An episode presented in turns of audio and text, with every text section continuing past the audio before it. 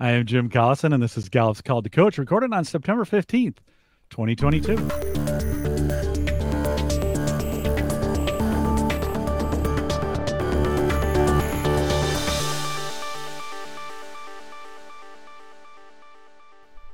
Call to Coach is a resource for those who want to help others discover and use their strengths. We have Gallup experts and independent strengths coaches share tactics, insights, and strategies to help coaches maximize the talent of individuals, teams, and organizations around the world. If you're listening live and you don't see the chat room, we'd love to have you in it. There's just a link right above me there to it. Click on that and sign into the chat room.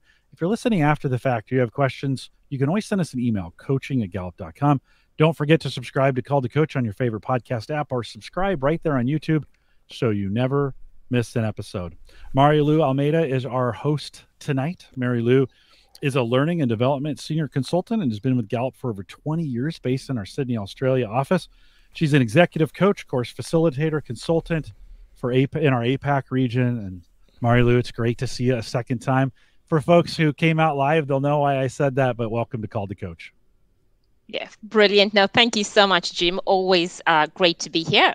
We had a good practice, and we have a fabulous guest. He's so great. We want to have him do it again. So, Joe, welcome. But Maria Lou, why don't you introduce him? I will do that, certainly. So good to have Joe, and I will give you a little introduction into who Joe is. And Joe started his career here at Gallup. So he's a former colleague and a dear friend. We even shared an office together. So we go a long way back. So it's a real pleasure to get to have a chat here on Call to Coach today. Today, Joe runs his own business called True Perspective, which he started in 2017. And strengths-based psychology is really at the core of his practice as an organizational psychologist, a leadership development, and a culture specialist. Joe has a deep understanding of the power of utilizing a strengths-based approach to lead a purpose-driven life. And I know purpose is very important, and we'll talk about that in a bit. He has also recently written a book called True Perspective, which I've just read and thoroughly enjoyed. So really looking forward to this conversation. So Joe, when I asked you to join Call to Coach, and whether you'd be willing to do this, you very readily agreed and said it was a bit like coming home. So welcome home first. Thank you so much. Great to be here. And no, it is. It's wonderful. I couldn't wait to have this conversation with you and Jim. And yeah, it's awesome. So fantastic. What about it is like coming home? I think so Gallup will always have a really dear place in my heart. It's such I think when I think about the culture of all organizations that I've ever partnered with and for companies that I've worked for, Gallup is like a family, and I just have this sense of if I was to go anywhere in the world and rock up to a Gallup office and say, hey, I started my career at Gallup, I'd be met with open arms. Someone would want to take me for lunch. There'd just be this sense of belonging, and I think that's so powerful, just as an organization to be able to harness that and live by that and lead with that. Gallup sort of taught me that. I remember saying to a manager once, I don't know if I could work for another company because I just felt so connected and looked after and supported. And that's still true today, yeah, in terms of what you guys are all about. Mm-hmm. No, so good to hear that, and to have you here on something that's very Gallup, our Call to Coach series. So good to have you back here, a bit like coming back full circle. Yeah. So you've written this wonderful book, and I've just finished reading it, and I've really thoroughly enjoyed it. And I know from in the book you draw on your professional life, your experience as a coach and a consultant, but you also share a very personal story, and that does make it an engaging read. But I think more importantly, by doing that, you really demonstrate and role model what it is like to lead with the truth. For the reader, it can be raw and it can be confronting at times as we read through that. And I think you just show a lot of vulnerability in doing that. What was, I'm sure it was not easy, but what was important for you to share that story? Yeah, no, great question. And thanks for reading the book, by the way. It's, it means a lot. But I think there's a couple of things. For me, sharing my story was, there's a bit of a selfish reason around it. I think I understand the importance of being able to liberate yourself of some of the stuff that you've experienced in the past. And I do share some quite challenging experiences and how that's then formed my understanding of self, but also others. So that's probably the first reason, just that selfishness associated with wanting to do something that was enabling me to be quite cathartic with it and just express myself and get it out there. I think the second reason is asking clients or asking people to be vulnerable is, I think it's unfair, especially as a psychologist, because there's this distance or this barrier because you're a professional. And there's this authority there.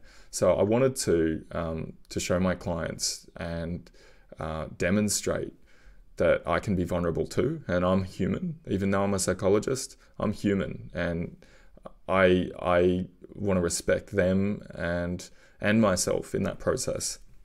Because sometimes when you're coaching somebody, their story, it actually overlays with your story, and it has an impact on you, and you feel emotion in that moment. And rather than run away from it and say, oh, that's not allowed, and I can't be human in this conversation, actually you can. And I think that's what we should aspire toward. Mm-hmm. Yeah, so you talk about sort of the importance of sharing that, right? And what I think what struck me also in your book is it's not just your version of events, right? Mm. And I think that's what True Perspective is about. It's about how people see you. And so while you narrate an incident, you also get your mom to share her view of that, and you get your sister to share her view of that. I think that's really powerful. What brought that idea to do that? Yeah, so you know what, that part of the book and that technique, I guess, was an accident. So really, I think as I was writing it, I felt this, there was a couple of reasons. So as I was writing it, it felt a little bit self-indulgent. I was like, yeah, well, this is just my view. And while, I believe that to be true, I wonder what my sister would think about this. I wonder what my dad would think about this. I wonder what my mum would think about this. And also my editor read it and went, wow, that's pretty full on. That's a bit heavy. Are they okay with you sharing this? And I was like, oh, good question. So in that moment, I said, wouldn't it be interesting if I shared them this story? I shared it with them, and then I get their feedback on it. I get their perspective.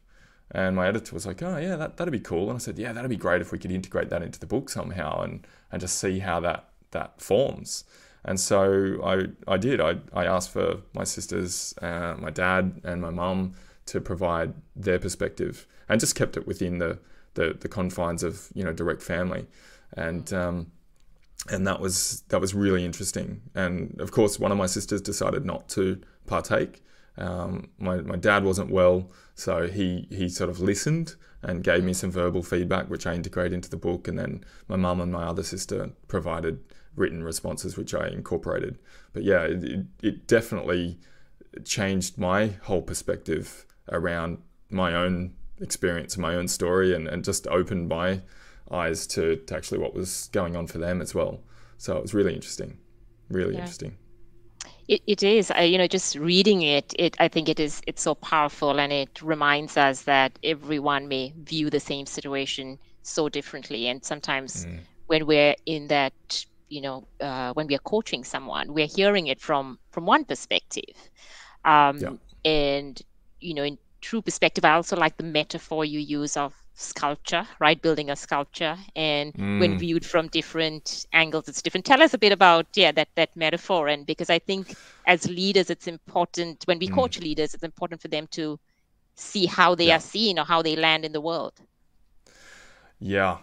So I think I love that you love that metaphor, because I love that metaphor. And actually, the the sculpture that I refer to, I think I tell the story in the book, I've got just behind me there. My sister recently brought it. She found it in a pile of junk somewhere, unfortunately, but she brought it home. So I'm more than happy to share that. But I think when it comes to coaching, it can be quite two-dimensional, especially if it's over the phone and it's, a couple of sessions. And back in the day, that's sort of how we did it for the initial one or two sessions at Gallup.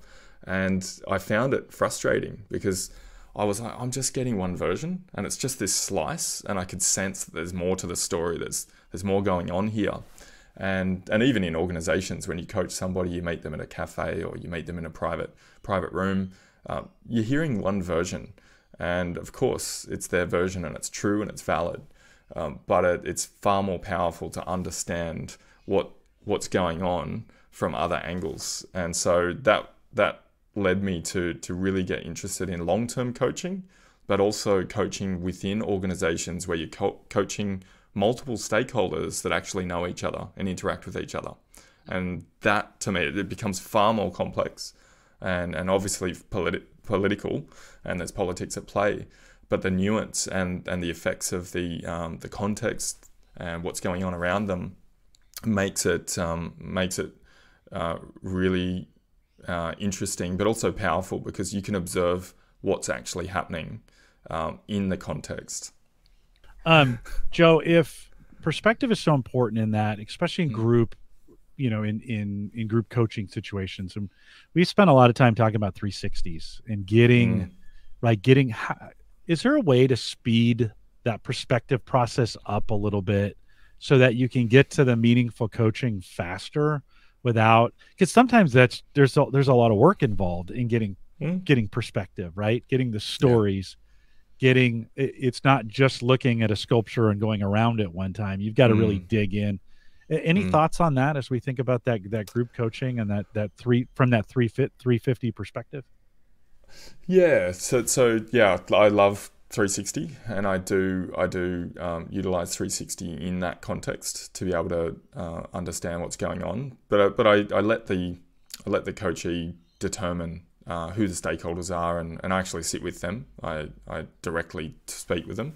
So that's not a really long process in terms of, creating a report off the back of it. And the formality, I'd say, is what people are looking for validation or to make it feel like, yes, I've gone through a 360. But I think the coaching, usually I'd say that the most meaningful and challenging aspect of coaching is that very first session. And that very first session is where we sort of connect, and it's the rest of the sessions are about disentangling whatever it is that we've identified. So I'd say we know, the coachee and myself, maybe it's not conscious, but we know what we're working on after that very first session, and that's. Yeah, the rest of it is about how willing they are to go there. And there's so many reasons why somebody's not, or why they're holding back, or why they might regress even in terms of their level of progress. Like I'll get feedback sometimes from an organization that's like, oh yeah, they're going great. Like, what are you guys doing? And I say, well, they're doing the work. Yes, we've had a conversation, but they're doing the work. And then sometimes it'll go backwards and they go, oh, geez, they're in a bad way. Can you have a chat with them? Can you make them? And it's like, well, no, but no. However, I think, it really comes back to that truth. Like, whatever that truth is that person has identified in themselves that they're either not leading with, or they're not owning, or whatever it might be. I think that's where it becomes, quick. If we can use that term, and look, I think everyone's got their own process. I don't like to think that there's a fast way of doing it, but we all know what that truth is. It's about identifying it and then doing what needs to be done. And that's it, pretty much, if I can simplify it. Don't know if that answers the question, Jim. Yeah, so... you talk about I think, like you say, you always start with the person you're coaching, right? And in my experience also as a coach, it's so important we do that, and we spend enough time before you bring perspectives of other people into the equation. You want them to be really ready to take that on and sort of primed even to take that on. What are some ways, I think, for a lot of our coaches listening to this, you know, what are different ways of gathering that feedback? You know, I know, you know, we may have like sometimes there is like a more formal process where you get ratings and where you get some, you know, call feedback as well. But for coaches who are on their own and may not have all of that technology to support them, what are some ways to get that feedback? Yeah, so I think, There are tools, and you can use tools. It's 360 tools. There's thousands of them, and they're not hard to identify and to buy. So you can purchase them. They typically look like a link that you send out, and either you can direct who provides the feedback, or you can ask the individual to direct who they want the feedback to come from, rather than you know, stress about you know, what sort of tool you're going to use, because I think that is less important. I think what's more important is engaging that person in the process of seeking feedback, because if they don't want the feedback, or they're feeling scrutinized or evaluated or judged as a result of that feedback, then, you know, it's just not going to be helpful. It's going to be a waste of time, actually, and probably more damaging than good. So an example of where that isn't a good thing to do would be if an organization said, look, we've got this person that, you know, they've got some challenges. We think a 360 would be really useful, so they can hear the actual truth, and then, you know, we can, you know, do the work with them and make them better. And I just think that's such a terrible starting point, because firstly, that person needs to feel understood. And usually if there's some challenges, maybe they're not feeling understood, they're not feeling heard, they're not feeling supported. So I always like to start with that. It's getting to know them and letting them know that I'm there to support them. And actually, they're more important to me than the relationship that I have with the person paying the bills. Don't say that out too loud. But, but it's true. It's like, actually, the person that I'm coaching, of course, their organization has supported me to come in and work with them, but that's what's most important to me, to work with them and to actually enable them to do what's right for them. And sometimes that can even be leaving the organization. Say, oh, what, you're here to coach me out. So is that what you would like me to do? And I mean, look, ultimately, that's like, I'm there to serve them. And so if they've said, yes, I really want feedback, what would that look like? Then starting by just getting them to nominate their key stakeholders. And before I do anything, they need to have the conversation with them. They need to engage with them and say, hey, I'm going through this process. I've got this coach, his name's Joe, and he's gonna connect with you. Are you up for that? I'd really like some honest feedback. And so enrolling them in the process, I think, is so important for two reasons. They're letting them know that it's important, but secondly, They're saying, I'm going out of my way to make sure that I've got a coach that's going to meet with you and sit down and talk about me and give me that feedback. So I'm invested, right? So it matters. So I'm definitely going to do something with this feedback if you're willing to give it to me. So that relationship right there, that process, it changes. So rather than just sending out this impersonal link that they then fill out in the secrecy of their own home and put a few extra commas in to make it sound like someone else has said it, I mean, I'm just not into that. I think the real magic is in what people are sharing. And I think when you're doing it in person as a coach, you can dig a little deeper. You can seek permission to share that information directly with them and say, are you comfortable with me sharing what you just said directly with them? And I think that's a really powerful way to do it. Joe, I think you just answered my question in that answer, as opposed to the one right after, in the sense that engaging them in the process and then having them reach out saying, hey, I'm engaging, that the act of doing that, the process of doing that may speed up that perspective, because the individual's hearing it from them, right? It's and almost granting permission from that, and that may speed up that relationship process. Yeah, that's great. Yeah. And then there's no challenge with confidentiality either. Right. Right. Yeah, it's like, well, how can I trust that what you're doing? It's like, you've nominated them, you've asked them for feedback. I'm just the vehicle. I'm just the messenger. And transparency around the questions that I'd ask. And we always start with them, right? So we start with them first. It's like, here are the questions that I'm going to be asking your stakeholders, but you need to ask them of yourself first. And so they know exactly what I'm going to ask them. I say, I'm not changing anything. It's just going to be slightly reworded because it's coming from them to you, not you about yourself. And then we reconcile that and have a good conversation about it. But there are usually no surprises in it. The truth is always in there, but they already knew it.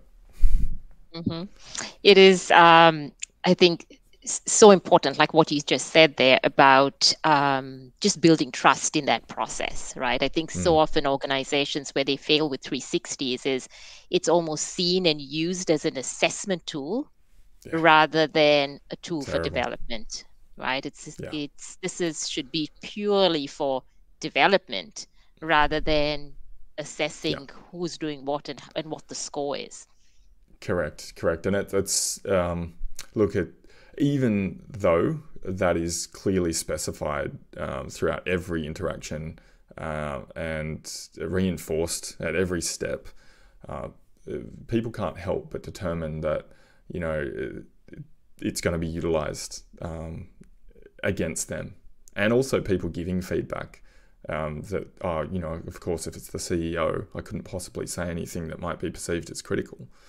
So coming from the person directly to them enables them to ask those questions, but you're still going to have challenges with trust.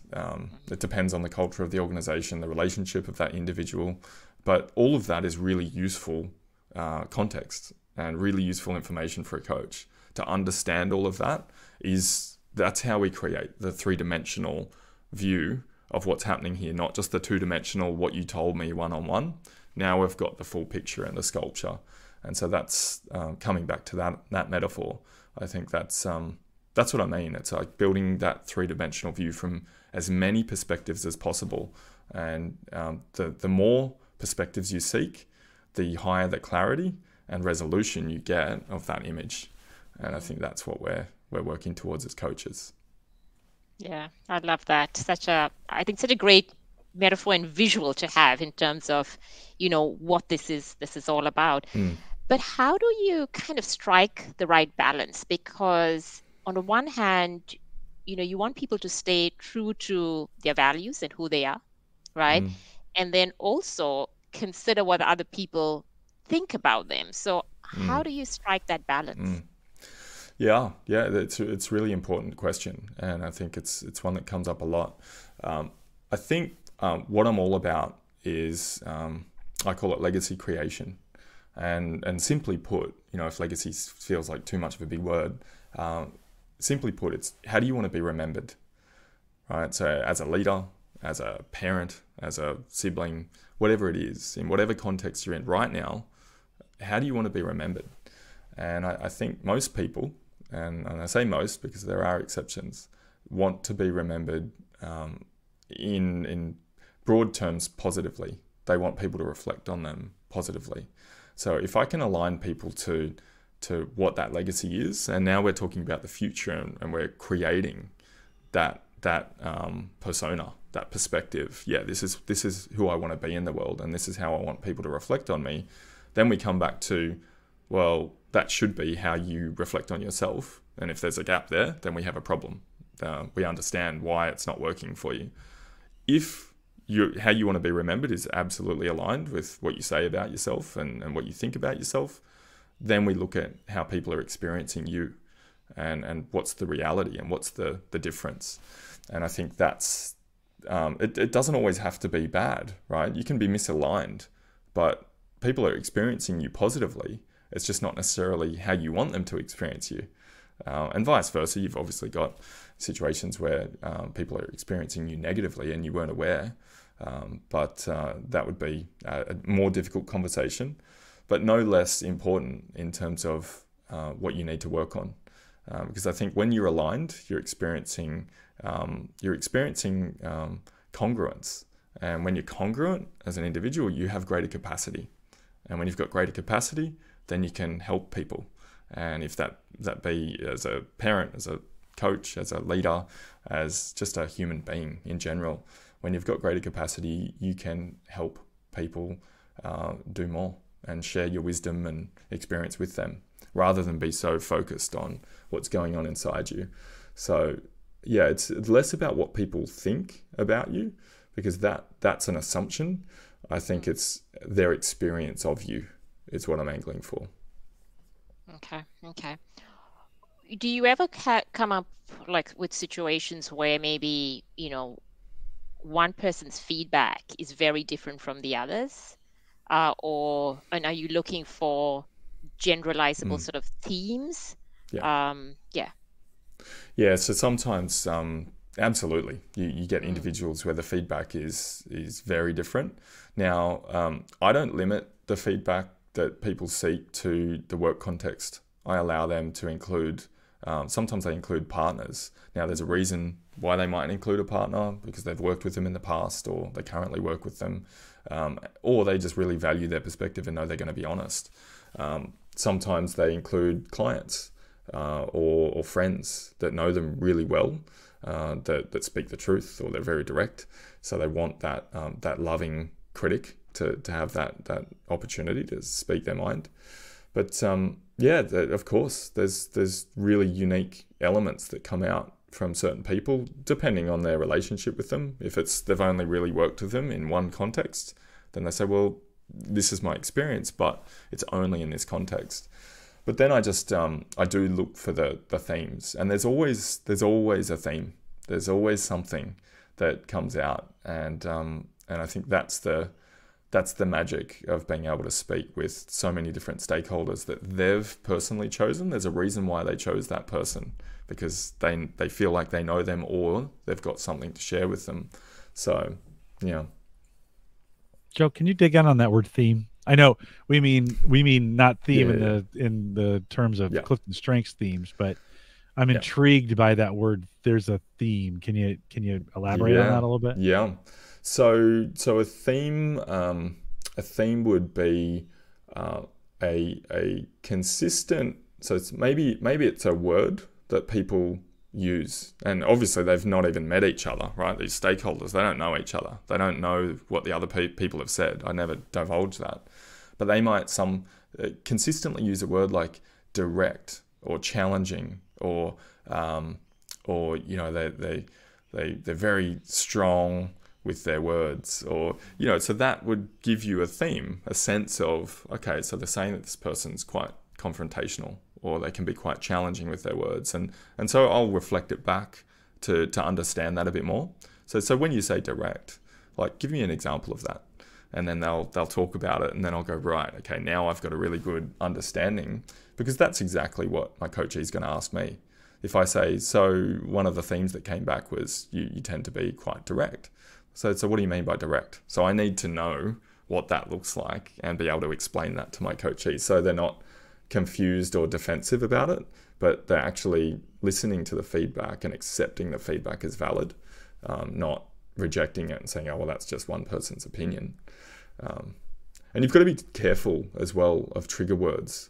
And what I mean by that is there's examples that I could draw on where I've done a 360 and I've given the feedback and it's been written in a report, and they've read something, and it, for whatever reason, somebody in their stakeholder group has used a word where it cuts them, right? And we've all got stuff like that. If a certain person used a word, you just go, God damn it, how dare they?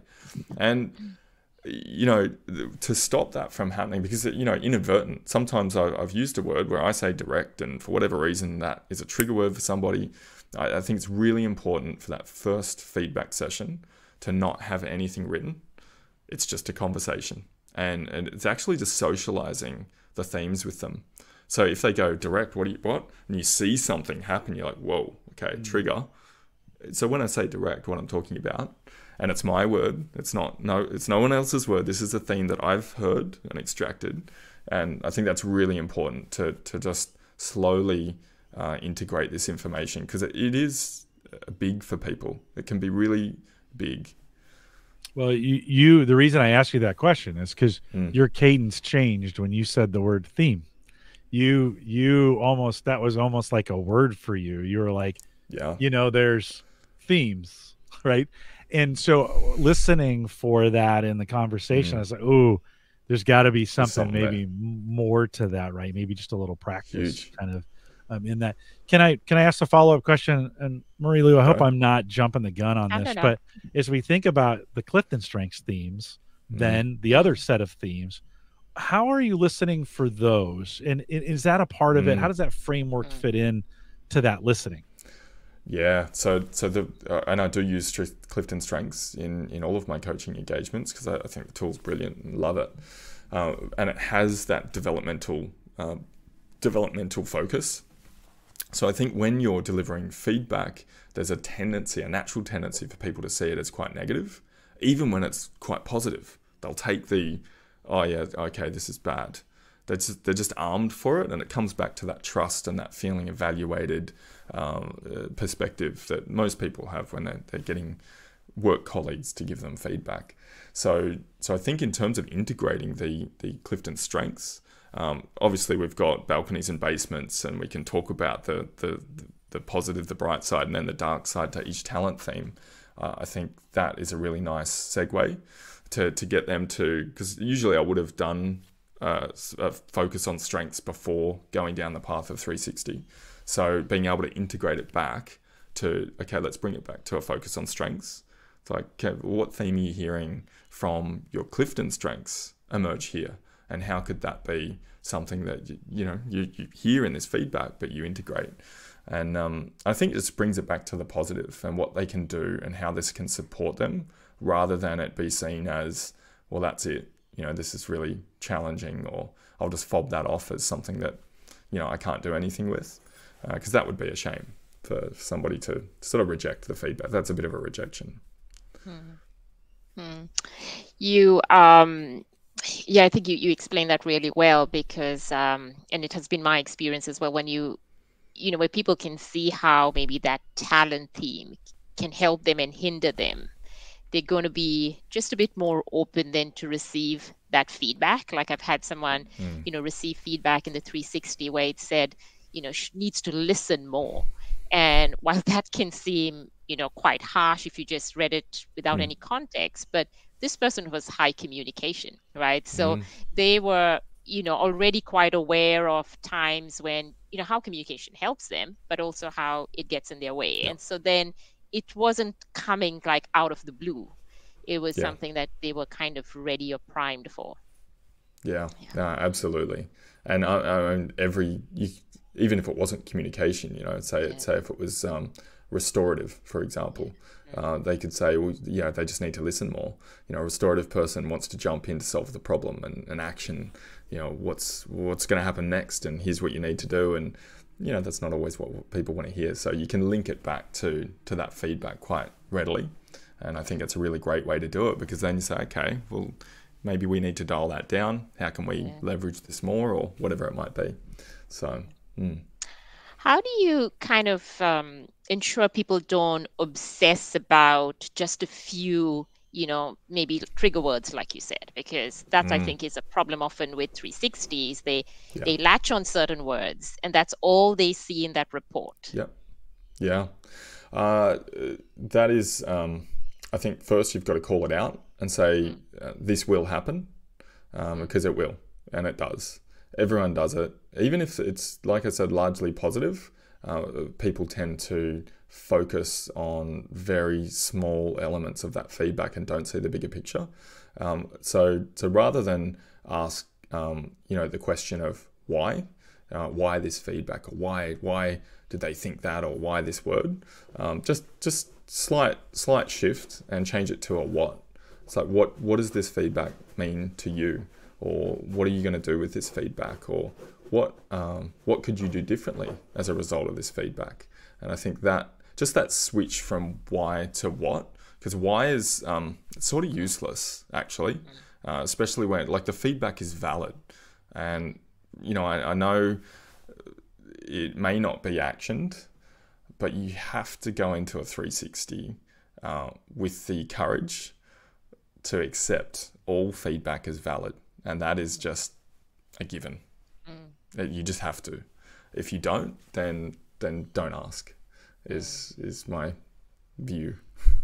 Joe, to take it back, you got me thinking. So in the, you're doing individual coaching up front, getting people ready for these 360s. In the conversations about their own themes, their own CliftonStrengths themes, can you get to those kind of or can you sense those triggers, those trigger moments in advance? And does that help you in the 360 process, or can you see some of those things coming because you've worked through that individual coaching from a CliftonStrengths things perspective? Sometimes, yeah, sometimes. I think if during the CliftonStrengths, and it doesn't happen often, but I think where somebody is they don't like their themes, or they sort of reject it a little bit, I think that's a bit of a red flag for, okay, that there's going to be some home truths here that aren't going to be readily digested. They might cause a bit of a hiccup or a bit of heartburn. So I think that's probably, I think it doesn't happen often though, if I be really honest. That's quite, quite rare. But that would be it, I'd say. Mm-hmm. Sure. So, you talk about perspective, right? Considering what others may think of us. How do you also get the individual you're coaching to lead with the truth? Because, you need that from them. A great question. And the honest answer, this is leading with the truth, I don't know. I think it really comes down to identifying choice. And I think if you want to be a leader, not just at work but in life, you need to discover in whatever it is that you're facing your choice. And I know that it's not a new concept, and I'll steal the concept from Viktor Frankl, and that between a stimulus and a response is your choice to behave in whatever way you want to behave, and no one can take that away from you.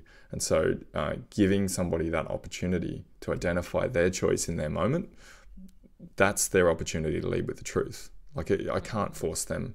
All I can do is highlight the choice, or enable them to identify it for themselves. And then we can talk about some of the challenges that they're facing that are preventing them from seeing that choice or taking that choice. Because, it's complicated, and I think it would be unfair to say, oh yeah, it's easy, just do this. That's not true. And we all know that to be the truth in ourselves when we're facing a challenge or a difficult decision or a life change.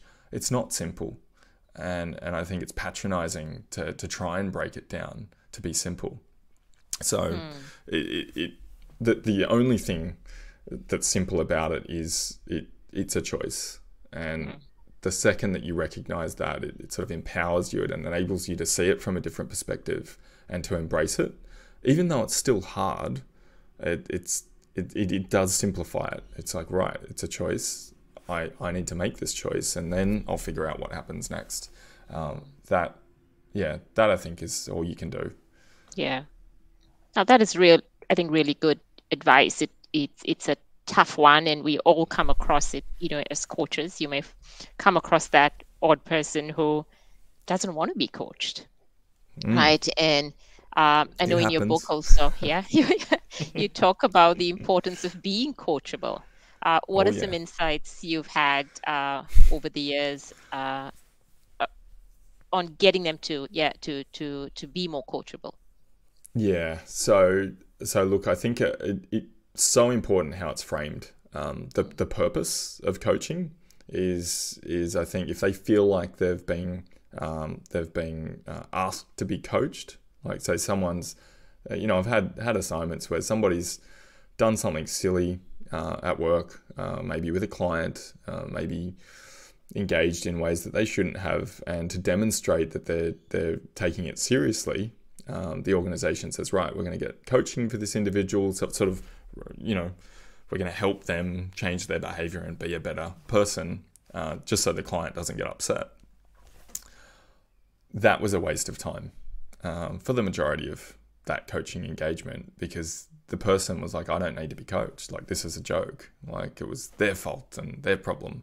So for, I'd say for 90% of it, it was a bit of a waste. And I actually called it and said, I don't think this coaching is useful, because you clearly don't feel like you need to be coached, and more than happy to just press pause or exit this whole engagement, because you don't want this. Oh, no, I do want this. And I said, great, what do you want? And so I just put it back into the coachee's court as to, this is your time. I'm happy to turn up. It's sort of like, think back to, I don't know if you've seen Goodwill Hunting, and, you know, he's told he has to be coached, and he's sitting there and he goes to all these different coaches and none of them work, right? Because they're trying to do something that he doesn't want. And then his final coach says, yeah, cool. All right, I'm happy to sit here, and we'll just sit here and stare at each other for the next hour. And that's cool. I think that's a really valid way to deal with somebody, to enable them to make the choice that, actually, no, there's stuff I do want to talk about. There's stuff that I do want to clear up here. Yeah, you can't force anyone. Yeah. Yeah. You know, it appears like for you, coaching is a bit about a journey, right? Mm-hmm. It's not just a one-off session. A question I get from a lot of our coaches is, how do we structure this? You know, should we have topics? What does that look like? What's your advice on that? Yeah. So yeah, I have adaptability in my top 5, right? And it's one of those that's always been in my talent theme. So I strongly align to it. I use it on a daily basis. I'm using it right now. But I think I don't like to go in to any coaching engagement with a very rigid structure. I just think that isn't. It serves me, because it makes me be able to be prepared and know what I need to talk about. But how's that helping my client? Actually, how is that serving them? So the other side of it, though, is what I've realized in running my business. If you pitch yourself as, I'm a coach, and what do you talk about? What's the structure? And you say, oh, you know, we just go with the flow. People don't buy it. They're like, hang on, that doesn't sound very good. You don't seem to know what you're talking about. How can you just go with the flow? It's like, yeah, but you'll understand once you're in it. No, people want structure. And especially if they're, say, a head of HR or head of OD, they want to know what's the structure. So to how I work around that is I talk to 3 different topic areas that I like to cover with my clients. And the first being a strengths focus. And I talk about strengths-based psychology. I talk about the tool, as in CliftonStrengths assessment, to help us get really clear on what are those talent themes and how do we dig for gold and enable that person to realign with who they really are. So that, I think, is the first one. It's grounded in science, but it's also just a great conversation. We all love talking about our strengths. The second one is the one that I probably love the most, and that is alignment to purpose. And so it's not enough just to be able to talk to your purpose. We need to be able to align with it. And what I mean by that, we've all been in an organization where they've got these wonderful values and a purpose statement on the wall. And then we see people behaving and acting in very different ways. And so there's this misalignment, which creates this disconnect, which doesn't feel nice. And so that discord or that incoherence that you experience in a person is the same. It just doesn't feel right. It's like you're saying one thing and you're doing another. There's no integrity here. That doesn't work. So stating your purpose, and if you don't know what your purpose is, okay, let's work on that. And then let's align your behavior with it. So that's the second conversation. And it overlaps really nicely with strengths as well, because they all tie in. The third one, and I guess I'm talking about a 3-part Venn diagram here, strengths, purpose, and then at the bottom, which underpins that, is emotional regulation. And I'd say this one is, or self-regulation, it's another way of putting it. When people fly off the handle or they're really filling themselves with negative self-talk, or they've got some sort of distraction in their world that is driven by emotion. And we've all had it. You know what I'm talking about. We can't see your strengths and we can't see your purpose. It's sort of fog. It's like this fog that sort of sits over somebody. So being able to manage that and be really self-aware, internal self-awareness of what's going on inside you physiologically, but also how that's then being expressed, I think is so critical for everyone, because it hijacks you emotionally, and that prevents you from being fully expressed. So yeah, they're the three conversations that I bounce around in terms of structure, and I position that right at the front. And I usually say, like, here's the model that I'm going to be using in my coaching. Here are some of the tools that we're going to use to support this, and you can expect that we're going to cover these off. But where would you like to start? And so typically they'll say, oh, look, I'm really fascinated with purpose, or yeah, I can't control my emotions very well. I think I need to focus on that. Or I'd love to start with strengths because I've never done my strengths, or I did it. And so it just becomes, it's their choice as well. So I love the concept of enabling them to lead the conversation. And then of course I'm maneuvering as well, but I want them to own it. I want them to engage with the conversation more so than me directing it. Yeah, I love that. There's a structure there, but it's loose and it gives you the flexibility, because, in coaching, of course, we want to be, we should be willing to be led, right? And you don't want to kind of over-structure it. I think too much is the advice, which is great. Yeah. You know, purpose, I know, is very important for you, and it comes across very strongly in your book. How do you help someone unpack that? Like, I know some people with, let's say, the CliftonStrengths theme of belief or responsibility, they might be able to rattle it off and say, this is what my purpose is. But some people, I think, find it harder than others. How do you help them come up with what their own purpose is? Yeah.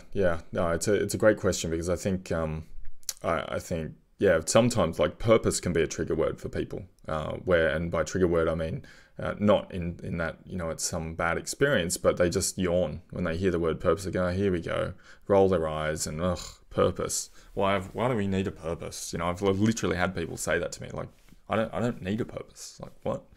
And I say, cool, yeah, no, all good. And then I ask them, so what's most important to you? And of course, that question is one that they might consider. They go, oh, what do you mean? Like, at work or at home? I'm like, well, you choose. And I think that question is about purpose, because purpose really does define for you what's most important right now, not tomorrow, not yesterday, right now. And being able to tap into that for yourself is what I think the magic of purpose is all about. And it's not what you say, and it's not the values that underpin that. Like, that's how we sort of get there, but it's what it does inside you when you call on it. And so I believe that even if you haven't faced it yet, you're going to get to a point where you're going to face a challenge. You're going to face some darkness in your world, and it just happens, right? We all have our ups and downs, and being able to call on your purpose is the purpose of a purpose. Being able to get there at that moment where you need it, when you've defined it for you in the absence of that stress and that that intensity, but you tap into it at your darkest moment, and it gives you the energy and the fire that you need to move forward, because you've always got what you need.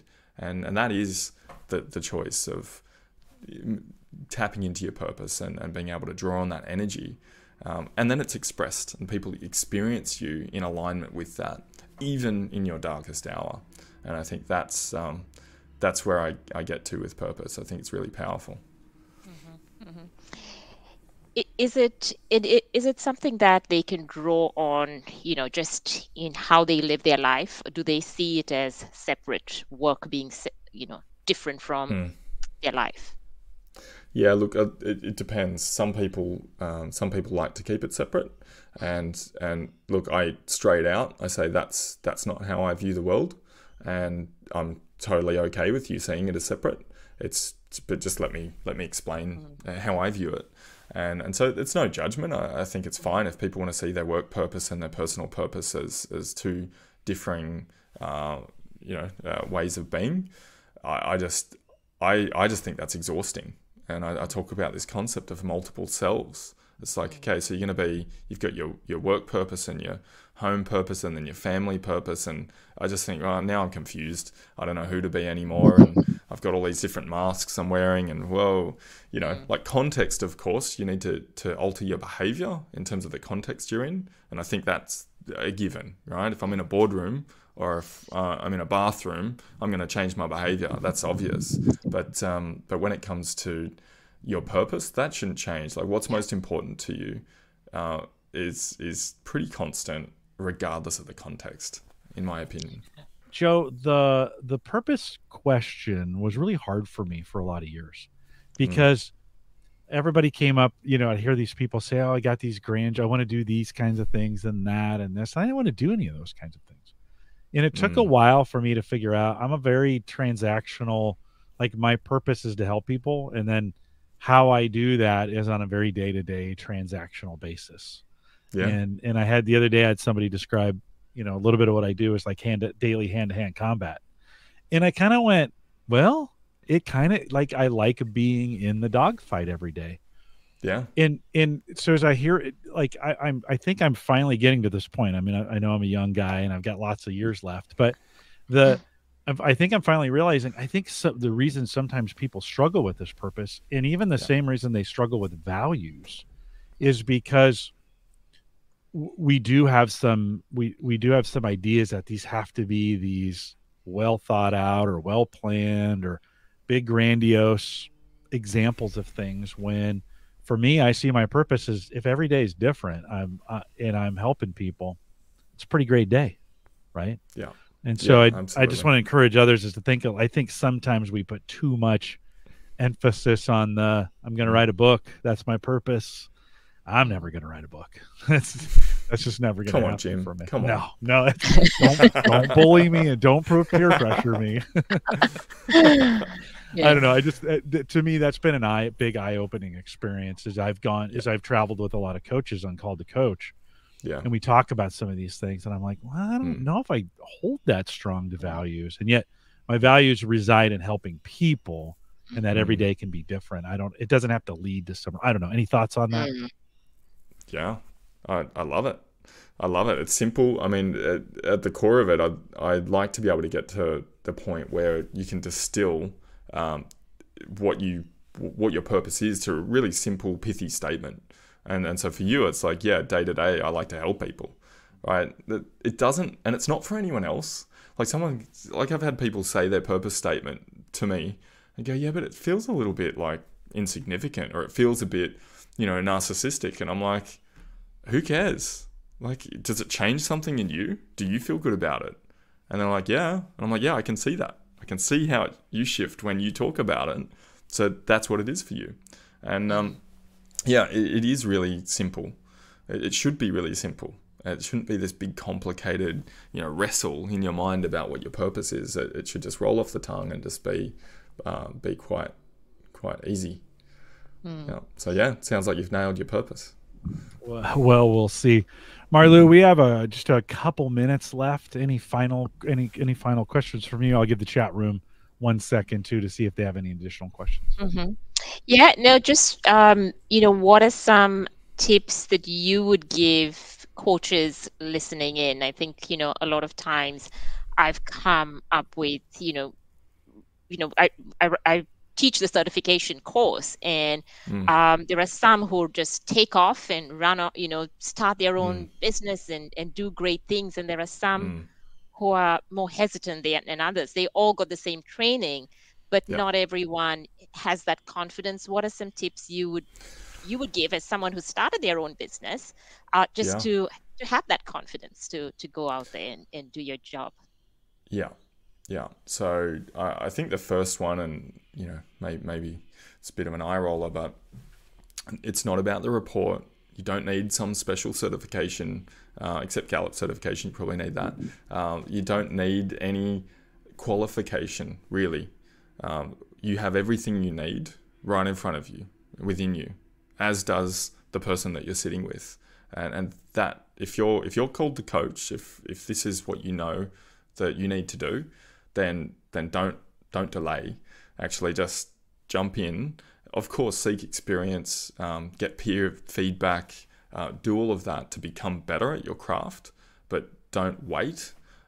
Step into it. I think that's probably the first piece of advice. The second one I'd say is, as a coach, I think above all else, the most important thing you can do is to be present. And so your state really matters when you step into a coaching session. So if you're stressed, if you're upset, if you're desperate for a sale, if whatever it is that's going on, if you bring that into the coaching session, that's what people will experience. So know how to get present and bring your state into that session with consciousness. I think they're the two things that I really love people to take heed of. Yeah, brilliant. Thank you so much. Yeah, over to you, Jim. Questions from the audience? Joe, no, none. A couple. Brooks out in the chat had asked if we could go a couple hours on this, and I don't think we're gonna be able to. Which is great to hear. Maria Lou, take a second and thank Joe for coming out.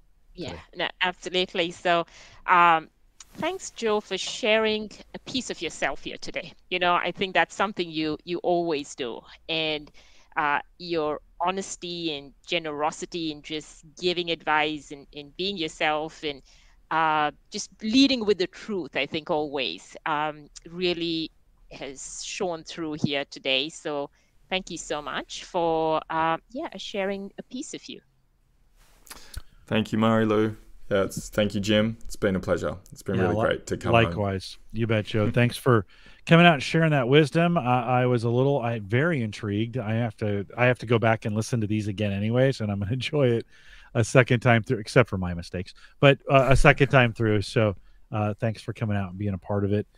With that, we'll remind everyone to take full advantage of all the resources we do have available now in Gallup Access. Head out to gallup.com/CliftonStrengths. You can log in there. Tons of resources that are available for you. A lot of stuff that we talked about.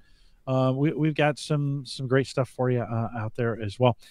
Don't forget that you can follow us on Eventbrite if you want to stay up to date on all these. And we're going to be doing more of these here out of Australia, which we're kind of excited about. So join us on Eventbrite, gallup.eventbrite.com. If you have questions around coaching, master coaching, or you want to become a Gallup certified strengths coach, send us an email, coaching@gallup.com. You can find us on Facebook, facebook.com/groups/called-to-coach, or just search Clifton Strengths on any social platform, including LinkedIn. We'd love to connect with you there. We want to thank you for coming out today to be a part of the program. Thanks to everybody who joined us live. And with that, we'll say goodbye, everybody.